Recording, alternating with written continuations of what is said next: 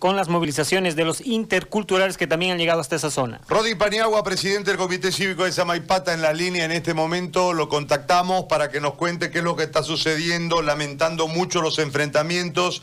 Rodi, lo escuchamos. Adelante, por favor.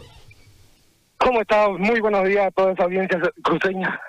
Bueno, en este momento nosotros, por la intransigencia de nuestro gobierno municipal de Samaipata, que buscamos todo el diálogo para que él venga y dialogue con esa gente masista que está bloqueando en Samaipata, y nosotros reiteradas oportunidades ya dijimos, Samaipata no se bloquea más, y hoy en día estamos haciendo respetar ese voto resolutivo que en una oportunidad hicimos respetar con todo el, el valle, los valles cruceños.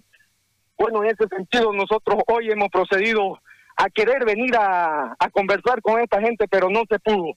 Y hemos llegado a los enfrentamientos, nos han apedreado, pero hoy en día ya lo estamos rebasando porque tenemos gran cantidad, unas 500 personas que están movilizados y, y estamos procediendo al desbloqueo, porque las carreteras queremos tenerlas expeditas, no queremos tener bloqueos y, y que estén perjudicando a todo el sector productivo de los valles cruceños.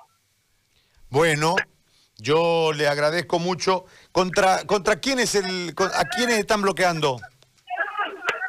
Bloquean a todo el sector productivo. Nosotros los pobladores amaipateños estamos haciendo, procediendo al desbloqueo en coordinación con, con los otros municipios también de Samaipata, con todos los productores de los valles y aquí del sector Valle Mayrana y Samaipata. La gente ya está cansada de tanto bloqueo, tanto atropello de estos movimientos sindicales que no tienen den sangre en la arena, creo. Ok, ok, muy amable, gracias. Lo dejamos aparentemente en el sitio del bloqueo el presidente, ¿no?